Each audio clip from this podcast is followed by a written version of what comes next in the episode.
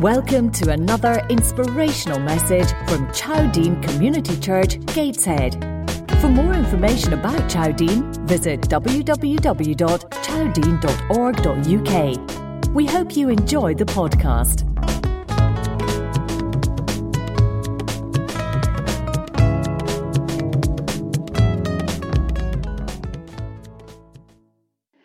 Well, this is the third in our Advent series, and the speakers have all been asked to speak about something which leads up to the Christmas story, because, you know, as the children have been saying, Advent is about arrival, and it's about preparing for the arrival of all those Christmas festivities. But when I was thinking and praying about what to speak about, the story of the wise men, the Magi, was going round in my head, and I thought, that's not really an Advent message because that happened after Christmas. But it is a traditional part of the Nativity story, so I thought I would just keep going with it. Now, this story is only found in Matthew's Gospel. It's not found anywhere else. So I've asked Seth if he would just read us the story of the wise men. After Jesus was born in Bethlehem village, Judah territory, this was during Herod's kingship. A band of scholars arrived in Jerusalem from the east. They asked around, "Where can we find and pay homage to the newborn King of the Jews? We observed a star in the eastern sky that signaled his birth. We're on a pilgrimage to worship him." When the word of their inquiry got to Herod, he was terrified. And not Herod alone, but most of Jerusalem as well. Herod lost no time. He gathered all the high priests and religion scholars in the city together and asked, "Where is the Messiah supposed to be born?" They told him, "Bethlehem, Judah territory. The prophet Micah wrote it plainly. It is you, Bethlehem, in Judah's land, no longer bringing up the rear. From you will come the leader who will shepherd rule my people, my Israel." Herod then arranged a secret meeting with the scholars from the east, pretending to be as devout as they were. He got them to tell that, tell him exactly when the birth announcement star appeared. Then he told them the prophecy about Bethlehem and said, "Go find this child, leave no stone unturned.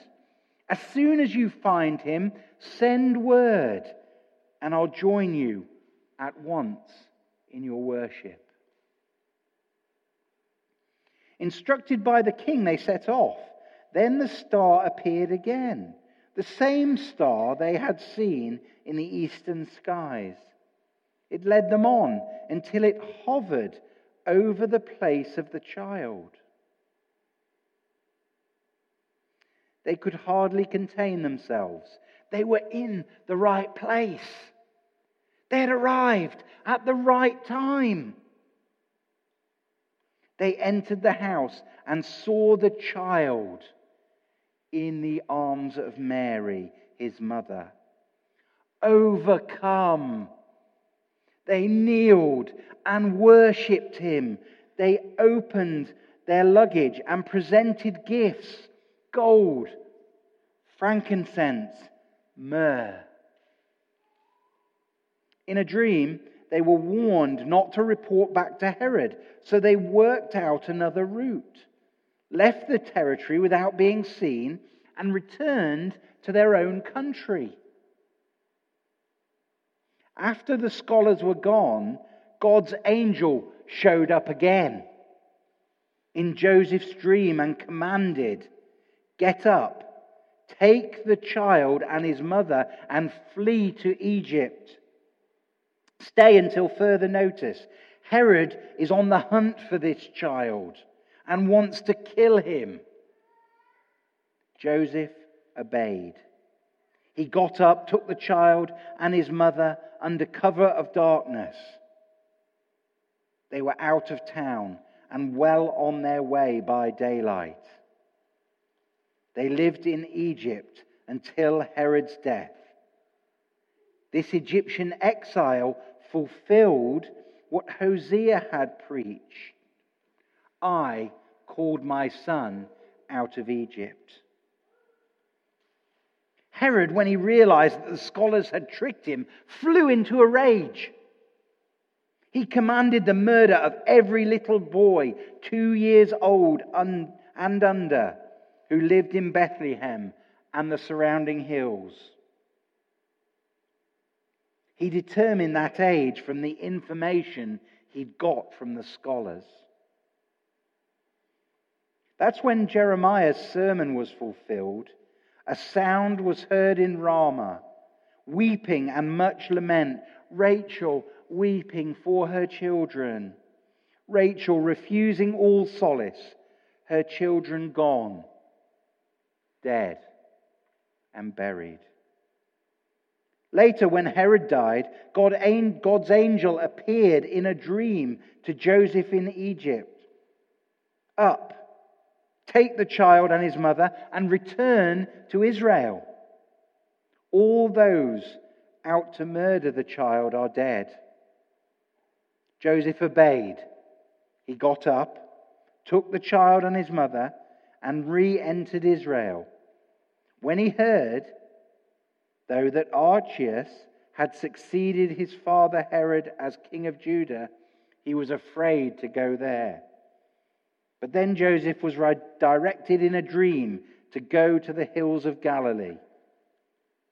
On arrival, he settled in the village of Nazareth. This move was a fulfillment of the prophetic words, "He shall be called a Nazarene." I initially thought that this passage would be really easy to talk about. I mean, it's such a familiar story to us all. But actually separating what is myth and folklore and tradition and legend from the actual truth of the Bible proved to be much more difficult than I had at first imagined. The more I looked at it, it seemed that I had more questions than I had answers. Now, those of you who've been around this church for a while will recall that for a number of years we staged a church pantomime called Aladdin a Manger, which was a cross between a nativity play and a pantomime. Now, who can forget our worship leader, Paul Oliver, as the wicked king Herod, I mean Herod, and Corrine as the angel, the angel Charlie, if I remember rightly, having a duel on stage with light, the lightsabers from Star Wars. That was a highlight. Now, over the years, the wise men were dressed as cowboys, then rappers with lots of gold blades, and then lastly, I think there were sort of gangsters with black shirts and white ties and trilby hats. And their song went, "Three wise guys, three wise guys, led by a star, led by a star. And if you're wondering who we are, we're Casper, we're Melchior, we're Balthazar, we're three wise guys, three wise guys." And there were some classic lines like, "I bring him myrrh, myrrh than anybody else." And I think it was Malcolm's line, "I bring him frankincense. That's like ordinary incense, but less tactful. Frank incense." And I expect that most of us have gone to school nativity plays or even appeared in them. And we've all seen scenes like these three making their way across the desert. We've even got it on our church invitations this year.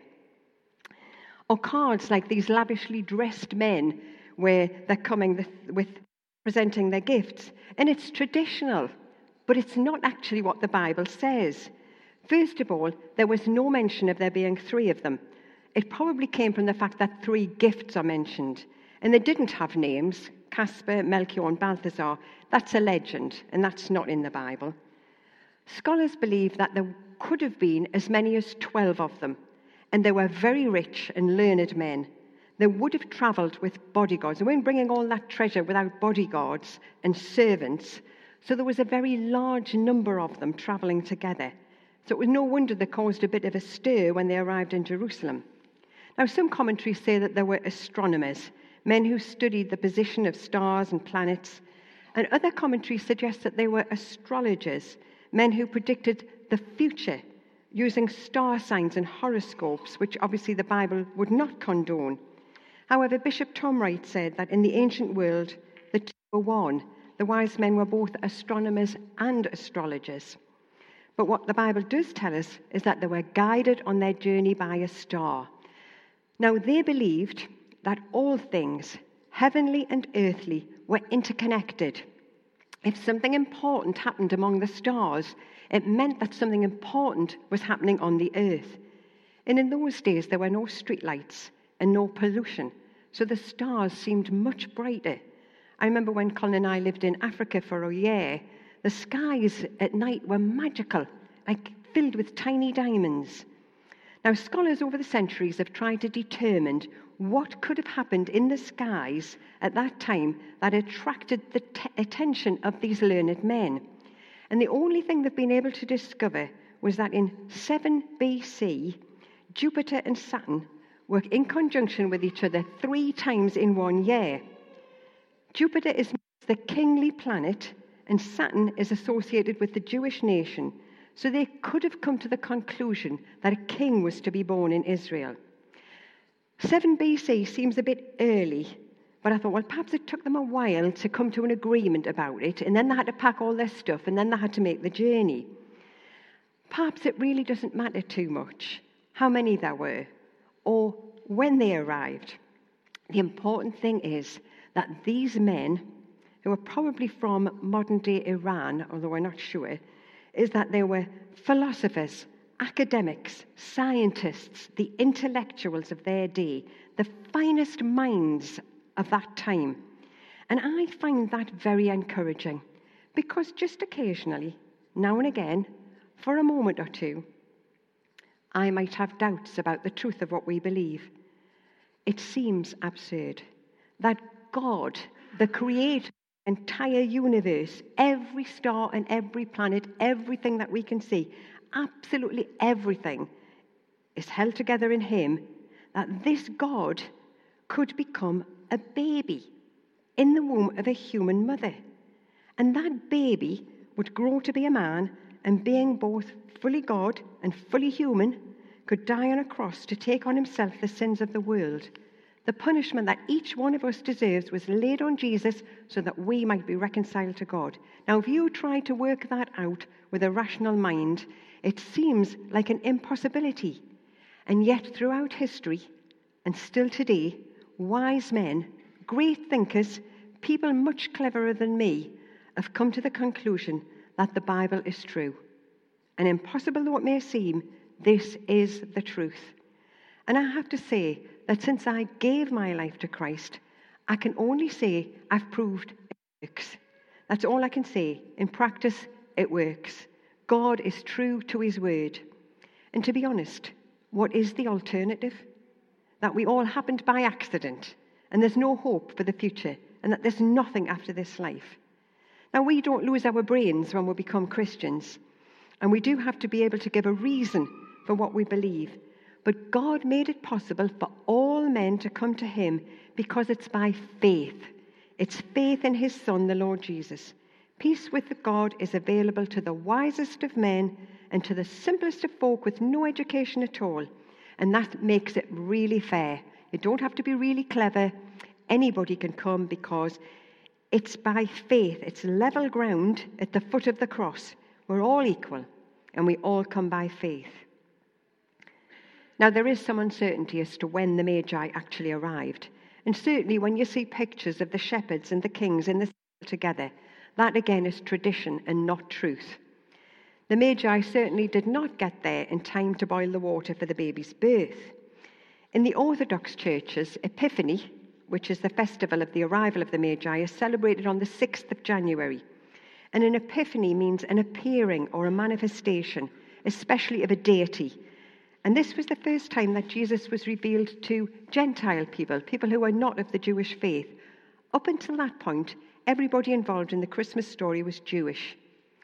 Now we know that Jesus was forty days old when his parents took him up to the temple in Jerusalem for the rite of purification. That's because we know that from the book of Leviticus. They had to offer a prescribed sacrifice for their firstborn son, which would be a lamb. Now, as Sam mentioned to us last week, if you were really poor and you couldn't afford the lamb, then you could offer two doves instead. And that's what Mary and Joseph did. They offered two birds. Now, if at that point they had had the gifts from the Magi, if they'd already had those gifts, they could have afforded to buy a lamb. So we have to assume that when Jesus was forty days old, those Magi had not yet arrived. Verse eleven of what Seth read to us tells us that they came to a house, not a stable, and they saw the child, not a baby. Plus, we know that the King Herod mentioned here was Herod the Great, and he died early four B C. It's believed that Jesus was born in late five B C or early four B C, which sounds a bit daft when you think about it because it means before Christ, but the dates are a little bit confused. Doesn't alter the truth and the significance of what happened. But it was probably when Jesus was a year or two old that the Magi came. These important men had traveled over a thousand miles, and although pictures show them standing with one gift each, it's more likely that there was much, much more. Not just a few coins, a stick of incense, and a bottle of myrrh. The Bible says they opened their treasures, chests and sacks full of treasures, because they regarded the baby as royalty. And the gifts themselves were symbolic. Gold represents the kingship of Jesus, that he is king of all kings. Frankincense, a perfumed resin used in the perfume of the temple sanctuary. And burning incense was regarded as an act of worship. So this gift recognized Jesus as God, as one to be worshipped. And myrrh, this is a gum or a sap from a tree grown in Africa and Asia, and was often used in embalming. So this gift foretells Jesus' death. And we need always to remember that Jesus did not just die and remain buried. He was and is and always will be prophet, priest, and king. If he'd remained in the tomb, it would have proved nothing. But he didn't. Jesus rose from the grave. He defeated death, and he is still alive. And we too can have eternal life if we believe in him and confess him as Lord. As well as that gold, frankincense and myrrh, the Magi brought a fourth gift. We read that when they saw the child, they bowed down and worshipped. Perhaps they came seeking a king, but when they got there and they saw him, they knew that he was God. And to God, that was the only gift that mattered.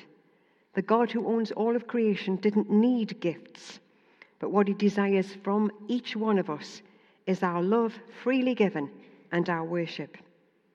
However, these gifts did have a practical purpose. Herod, the ruling king, was very insecure. He thought nothing of murdering his brother-in-law, his uncle, his wife, his three sons, when he felt that they threatened his throne. So we can see why he was thrown into a panic when these rich men arrived asking about a newborn king. And Herod was so afraid that he determined to find the child and have him killed. So Joseph was warned in a dream to take the child and his mother and flee to Egypt, which was a journey of about forty miles. Now those gifts, the gold, the frankincense, myrrh, would provide not only for their travel costs, but also for their stay in Egypt, their return journey, not to Bethlehem, but to Nazareth, which was a journey of about one hundred six miles. God made sure that the resources were available for Mary and Joseph to protect the life of his son and to take care of all their practical needs. Now, our God is a generous God who does provide for his people. When Colin and I lost our business and our home, we lived for a while on state benefit. Now, while Colin wasn't working, he volunteered at a homeless charity in the city. Now, one of his tasks was to go to a branch of Marks and Spencer's at closing time on a Saturday evening, collect the leftover food, and take it to the storage unit of the charity. Now, the charity needed the bread, the sandwiches, the fruit, and the vegetables, but they had no use for ready meals or puddings, so Colin was allowed to bring some home. So every Saturday night, I'd be sitting waiting to see what Colin was going to bring home for dinner. And I just think, you know, God, all those years that we were unemployed, we ate Marks and Spencer's food and had enough left over to share with other people at church the next day. God provided for us very generously. And God also provides for us very specifically. Now, this story I'm going to tell you now might sound a bit trivial, but I'm going to tell you exactly how it happened and let you make your own minds up about it. Obviously, when we were out of work, we couldn't afford a holiday. But some friends from church had booked a holiday and then couldn't go. So they very kindly gave us this ho- holiday at a lovely hotel near Cheshire. It had a lovely swimming pool and a smart dining room. But when we unpacked, I realized that I'd forgotten my blow-drying hairbrush. I had shorter hair, and I thought, mm, if I go swimming every day, I'm not going to look my best in the evening because you can't get your hair right if you haven't got a blow-drying brush. But really, it's not a major issue. Colin offered to drive to a town, and I said, oh, no, no, it's not that important. He'd just driven all the way to the hotel. I didn't want him going back out again. So after I'd finished the unpacking, I decided to have a look around the grounds. And instead of sticking to the paths, I decided to walk across the grass. So I'm walking across the grass, and there lying in the grass was a blow-drying hairbrush. Now, what are the odds against that happening? I can tell you, I took it back to the room, I gave it a good wash, and I gave thanks to a very generous Heavenly Father. Anyway, back to the story. The wise men arrive in Jerusalem, ask Herod where the baby is, and are directed to Bethlehem. Now, what I find fascinating, the Bible says that the same star that led them to Jerusalem was over the house in Bethlehem, the same star. Now, you can see from this map that Bethlehem is south of Jerusalem, and stars travel from east to west. They don't go from north to south. But God is the primary mover in this story, and surely the one who made the heavens and the earth can move a star sideways if he chooses to, because we see God guiding all the way through dreams, angels, stars. There's a supernatural element in this story all the way through.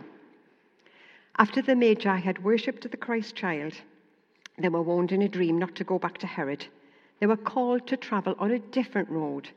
And that is true for each one of us. After we meet with Jesus, after we see him, we travel through life a different way. Nothing can be the same from then on.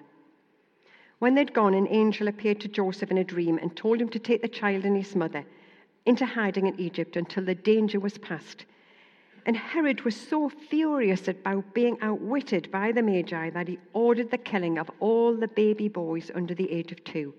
And I have to say that I was puzzled. Why allow the death of all those little boys? Why Egypt? Egypt was a pagan nation, a place where the Israelites had previously been enslaved. But perhaps God knew that Herod was likely to look for them in Egypt. Sometimes the ways of God don't always make sense to us. Things don't always turn out the way we expect them to, which is why I chose the title for this sermon, The View from Heaven. If we could just see things the way God sees them, then we might understand. Now, I've got a very, very short video to show you, but what I'll explain is it's a pile of junk. It's a wheelbarrow tipped up on its side. It's a chair tipped over. It's a violin suspended.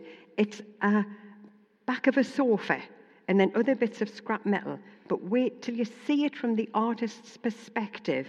I'll just see if we can get it.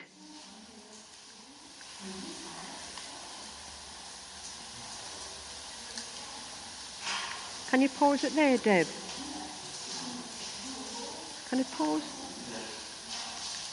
You can see it's a wheelbarrow and a chair and the back of a sofa.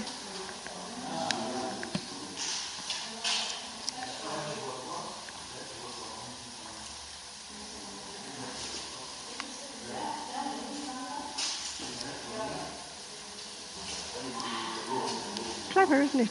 It's just junk in a row. But when it's, when you see it through that picture like that, it's a face. And I think perhaps right now your life seems a bit like that pile of junk. But if we had the view from heaven, if we could get the artist's perspective on that, we would know that God's grace is sufficient for us in whatever situation we find ourselves in. God has still got it all under control. And we just have to trust that God sees the bigger picture. He loves us, and in the end, it is all going to be okay.